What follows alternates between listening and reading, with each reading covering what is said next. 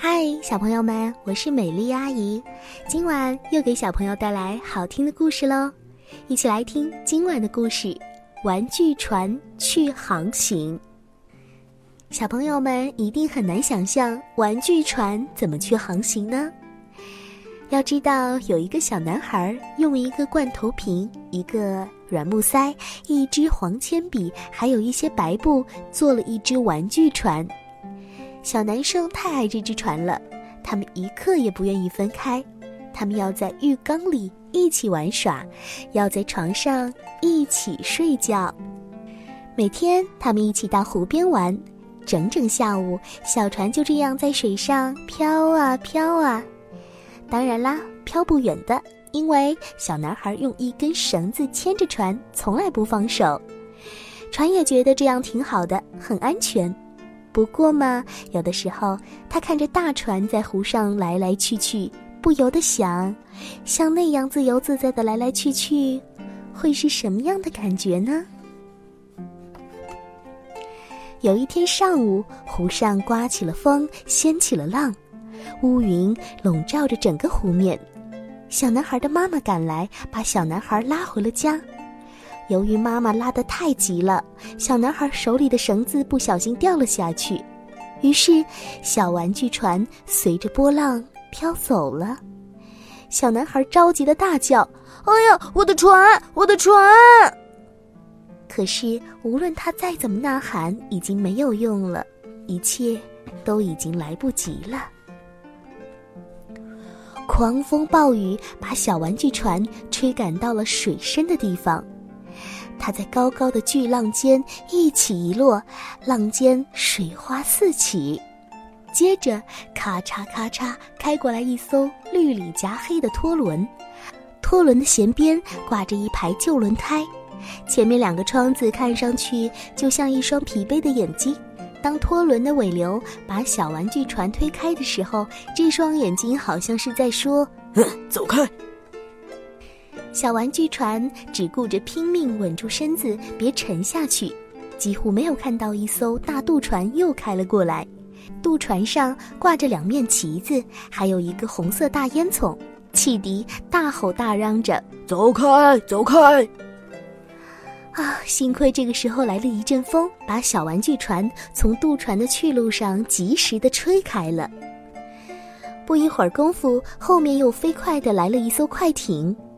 艇身扁平，尖利闪光，他的马达在尖叫：“走开，走开！”然后呼呼地开了过去，带起了一阵风，渔船的帆拼命地抖动。小玩具船只觉得自己又渺小又害怕。这个时候，迎面又驶来了一大队急忙忙回家避雨的帆船。小玩具船靠近一艘大帆船，它的船身是白色的，船帆也是白色的。两只船并排冲过来的滔滔巨浪，小玩具船觉得有点了不起。可是那白帆船在它旁边又高又大，把水溅到了它的身上，并且警告它说：“哎，走开！”瞧啊，这小玩具船的船身几乎装满了水，船帆湿淋淋的，看着就要沉下去了。小玩具船多么思念小男孩啊，思念着他的小主人。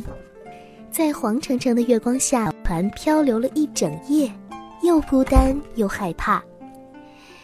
一大清早，忽然传来噗噗噗噗的声音，啊，原来是一艘不那么凶神恶煞的渔船停在了湖当中。